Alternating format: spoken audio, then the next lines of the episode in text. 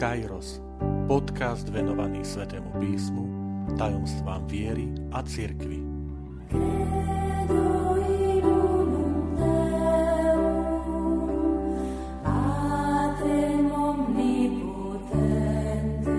Triciata 8. časť Ako církev naloží so skúsenosťou s pandémiou Vitajte pri počúvaní tohto podcastu – Volám sa František Trstenský, som katolícky kňaz, farár v Kešmarku a prednášam sväté písmo na Teologickom inštitúte v Spišskom podradí. Nielen spoločnosť, ale aj církev má skúsenosť s prvou a druhou vlnou pandémie a v tomto čase viacerí odborníci začínajú hovoriť, že je potrebné pripraviť sa na ďalšiu vlnu pandémie.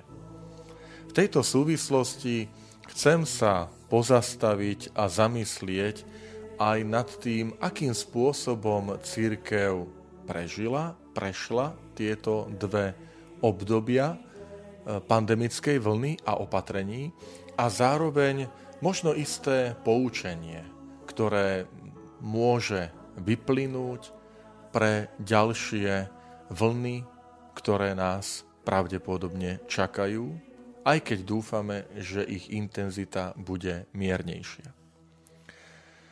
Na tomto mieste spomeniem výrok, ktorý povedal e, plzenský biskup Monsignor Holub, keď na adresu prijatých vládnych opatrení v Českej republike povedal, že teraz ich príjmame, ale príde čas, keď bude potrebné tieto opatrenia prehodnotiť.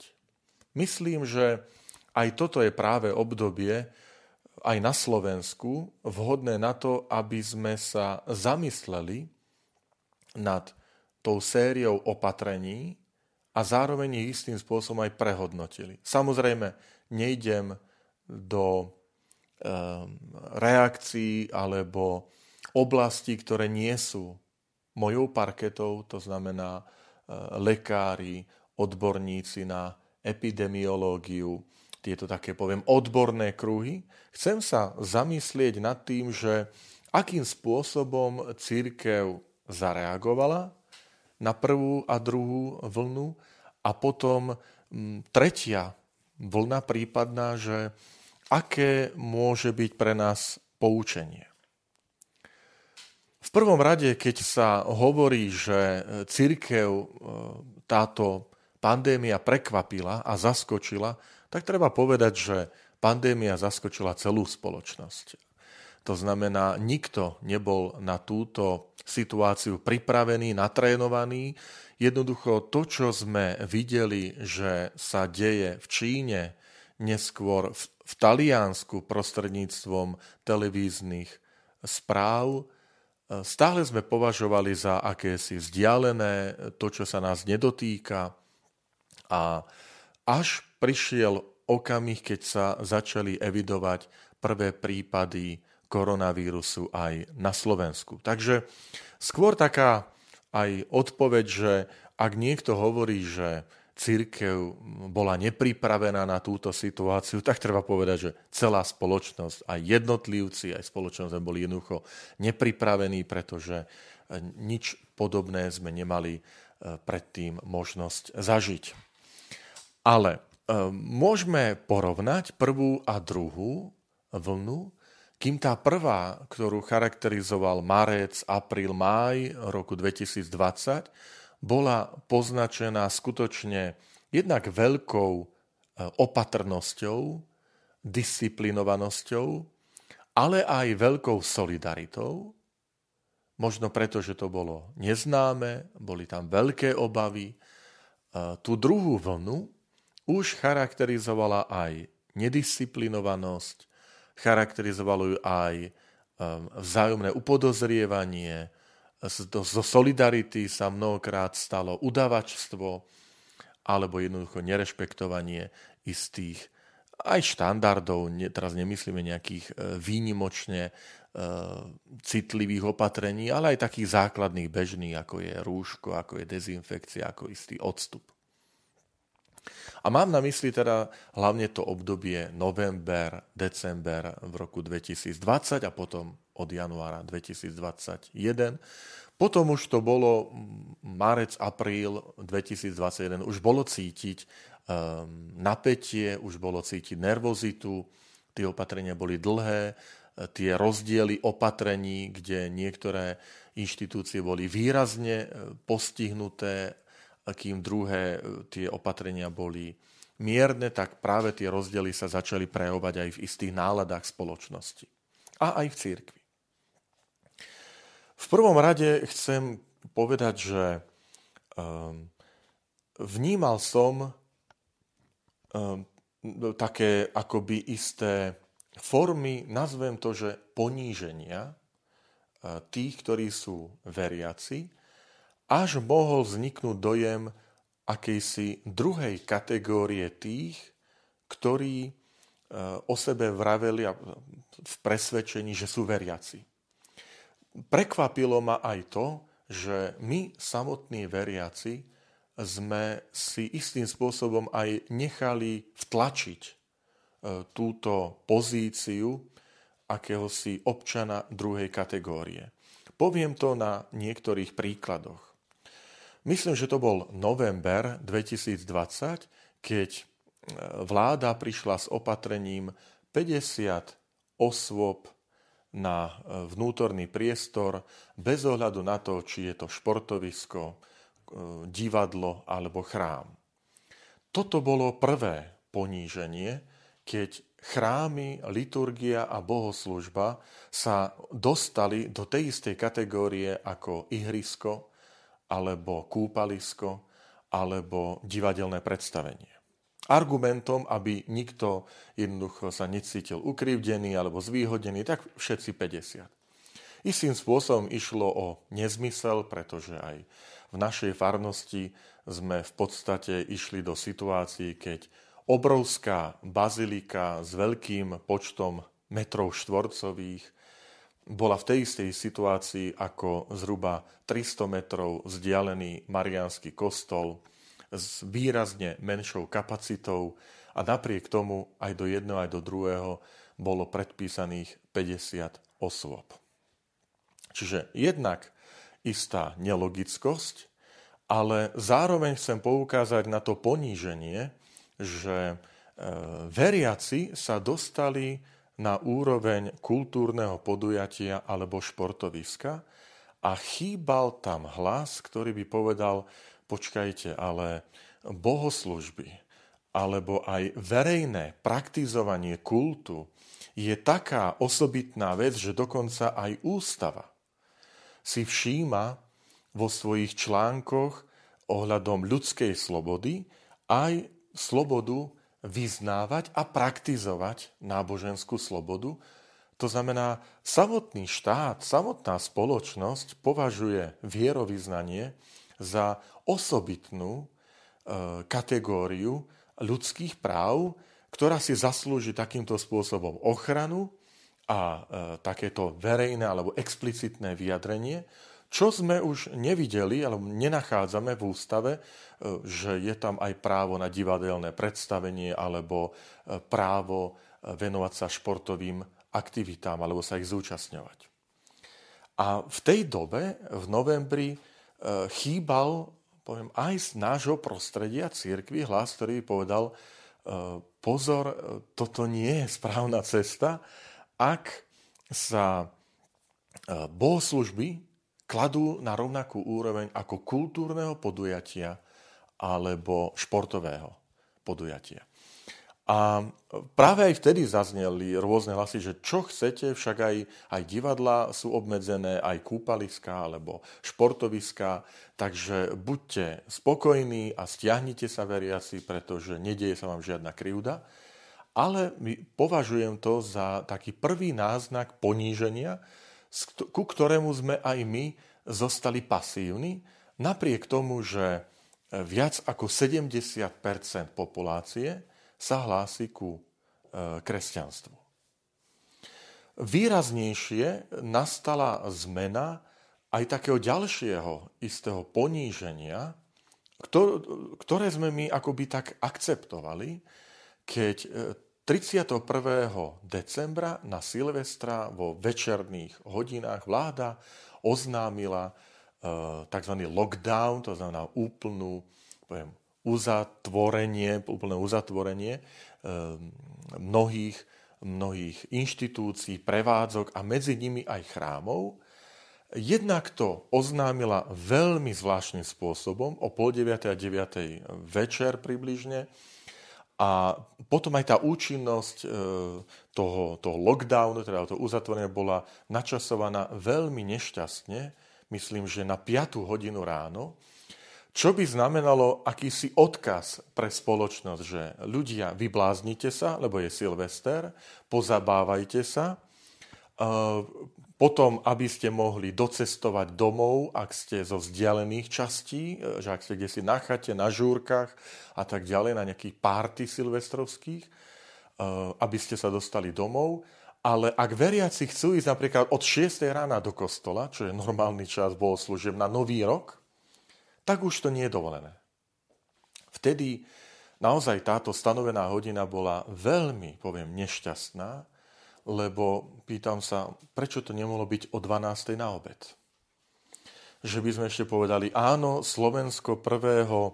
januára je modliace sa, množstvo veriacich ide na nový rok prosiť Pána Boha o požehnanie a bolo by to priateľné, keby sa povedalo, dobre, po návrate už nebude, e, alebo pôjdeme do istých, istých uzatvorení.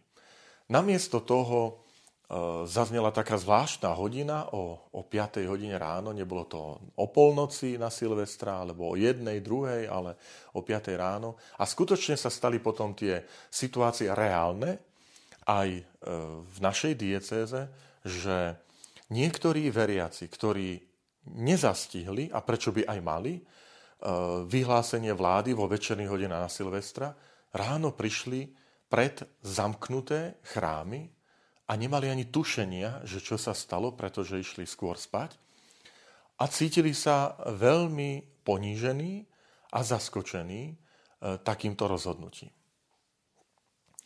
Ehm, bol to aj istý akoby signál, že e, táto spoločnosť, ktorá sa hlási ako kresťanským hodnotám, lebo má to aj v preambule, a 70%, zopakujem, obyvateľstva, viac ako 70% sa hlási ku kresťanstvu, e, dáva signál, že v tej pandemickej situácii, v boji proti koronavírusu, sme sa rozhodli spoliehať len na ľudské sily a ako si s Božím požehnaním, ktoré celkom prirodzene vyprosujeme na nový rok, nepočítame.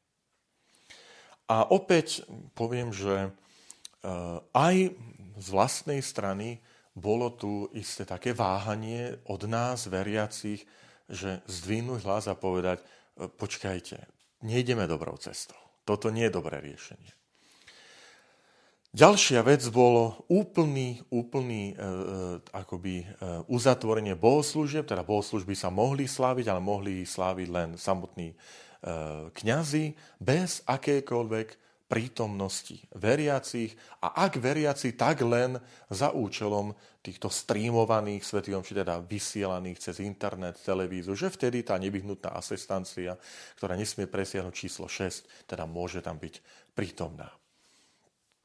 Um, to bolo zvláštne a opäť sme na to akoby tak pristúpili, na toto ďalšie poníženie, že jednoducho áno, žiadne žiadne, e, žiadna prítomnosť veriacich na bohoslužbách, keď si kňaz slúži Svetú Omšu.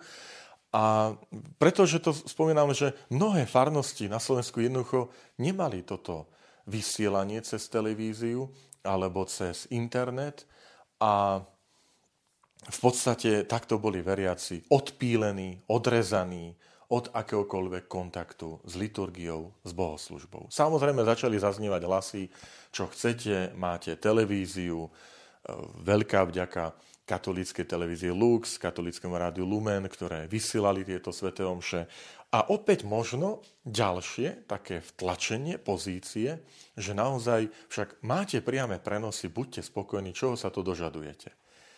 to poníženie som vnímal v tom, že liturgia, bohoslužba, ktorá sa považuje, že to je zhromaždenie ľudí, veriacich, bola ponížená na úroveň e, televízneho vysielania, relácie. A žiaľ aj z našej strany, ako by nastalo uspokojenie. Čiže ja tu dobre rozumiem, že veľká vďačnosť, a mnohí sme boli vďační za túto možnosť, aj sme ju využívali vo farnostiach, že môžeme takýmto spôsobom zostať v kontakte, ale vďačnosť sme si zamenili s uspokojením. Však to máme v televízii, buďme spokojní, však takto sa dá ďalej. Až prišiel potom koniec marca, už to bolo tretí mesiac tohto lockdownu a tá e, nervozita a isté, isté rozčarovanie aj zo strany veriacej, zo strany kňazov začalo stúpať. A e, potom prišlo teda to opatrenie, že teda pre individuálnu pastoráciu, myslím, že od 1. apríla na Zelený štvrtok 2021 tam bola možná teda účasť individuálnej takého prístupu, kto chce na svetú spoveď a, a sveté príjmanie individuálne. Prišlo to v čase e, veľmi neskorom, keď už boli Eh, niektoré prevádzky otvorené, ako je autoservisy, ako je opravovanie bicyklov, očné optiky, ako sú krmivá pre zvieratka, tie asi boli stále otvorené. A prísť už naozaj akoby posledné, že nárad prišli aj veriaci a bohoslužby, keď už ľudia vraveli, už aj neveriaci, poviem, že prepáčte, už toto nie je normálne, aby, aby človek mohol si zopraviť bicykel a nemohol ísť za kňazom na faru zazvoniť, že sa chce vyspovedať tak to už kričalo takým výrazným spôsobom, že na to sa rozhodla reagovať aj, alebo rozhod, re, rozhodli reagovať aj teda verejní činitelia. Čo z toho vyplýva? Čo z toho vyplýva pre túto situáciu, ktorá, ktorú teraz e, prežívame? Prvá vec je, že e, ak príde k istým obmedzeniam, tak je dôležité, aby zo strany nás, veriacich, zo strany cirkvi zaznel hlas, že áno, samozrejme, je potrebné chrániť ľudský život, aj, aj, aj opatrenia príjmať, ale nech sa tie opatrenia primeraným spôsobom vzťahujú na církev, ako aj na iné inštitúcie. Primeraným. To znamená, v ťažkej boli sme situácii, ak autobusy boli natrepané ľuďmi, a obchodné domy plné a povedalo sa, ale bohoslužby, ktoré boli, poviem, bezkontaktné, no, žiaden znak pokoja, žiadne spievanie, žiadna svetená voda, jednoducho e, nedochádzalo e, ku kontaktu, tak tam sa povedal, nie, kostol je zatvorené. Jednoducho, ďalšia vlna, e, ak príde, akým spôsobom, je dôležité, aby tam zaznela z tej primeranosti poriadku, ak príde, že jedna osoba na 15 metrov štvorcových alebo 6 osôb, ale aby už nikdy nenastala situácia, že úplne nikto nesmie ísť, jednoducho kniaz zostane sám v kostole. E, čiže istého pootvorenia v rámci primeranosti samozrejme opatrení e, považujem za, za veľmi dôležité. A druhé s tým ruka v ruke je individuálna pastorácia. Jednoducho tri mesiace bola aj situácia, keď eh, človek mohol ísť za psychológom, za lekárom, na úrad, na, na sociálny úrad, úrad práce, iné veci, vybavovať veci, kataster, zápisy rôzne, ale farský úrad nemohol navštíviť. Hoci chcel konzultovať, ak to povieme jazykom tejto doby, svoj stav s kňazom. Eh, poradiť sa, vyspovedať, prijať sviatosť. A toto bolo taktiež isté poníženie, ktoré, eh, poviem, by sa nemalo a nesmie zopakovať. To znamená, individuálna pastorácia opäť pri zachovaní primeranosti, opatrení, že tam bude dezinfekcia, že tam bude rúško, že tam bude respirátor, že tam budú odstupy, veď samozrejme. Ale takto tvrdo odseknúť veriacich od týchto duchovných e, potrieb, toto je situácia, ktorá by sa už nemala zopakovať. A to poníženie sme zažili aj my, kňazi, v tom zmysle, že však choďte do prírody a tam sa stretnete s veriacimi a, a môžete ich tam vyspovedať, alebo buďte kreatívne, hľadajte medzery v tých rôznych paragrafoch. Prečo? Prečo by sme mali hľadať medzery? Prečo nie ísť cestou, alebo máme ísť cestou, že tá spoločnosť si uvedomí, áno, tu sú isté aj duchovné potreby, ktoré my rešpektujeme a vieme ich aj vkomponovať a premietnúť e, v opatreniach tak, aby boli umožnené. E, lebo ja som na to reagoval, tak ja mám ísť na lúku spovedať, ide nejaký úradník z katastra alebo z nejakého úradu práce tiež na lúku vybavovať papiere? E, to znamená, zachovajme istú proporcionalitu, istú primeranosť opatrení. Milí priatelia, to je len taký krátky, istý pohľad na situáciu, ktorú sme prežili a ktoré možno ešte máme za sebou. Možno v niektorých z ďalších týchto podcastov sa zamyslím aj nad tým, že tie pozitíva, ktoré nám tá situácia pandémie priniesla, aj do života cirkvi, oživenia pastorácia, kreatívnosti, ale o tom možno niekedy v ďalšej časti tohto podcastu.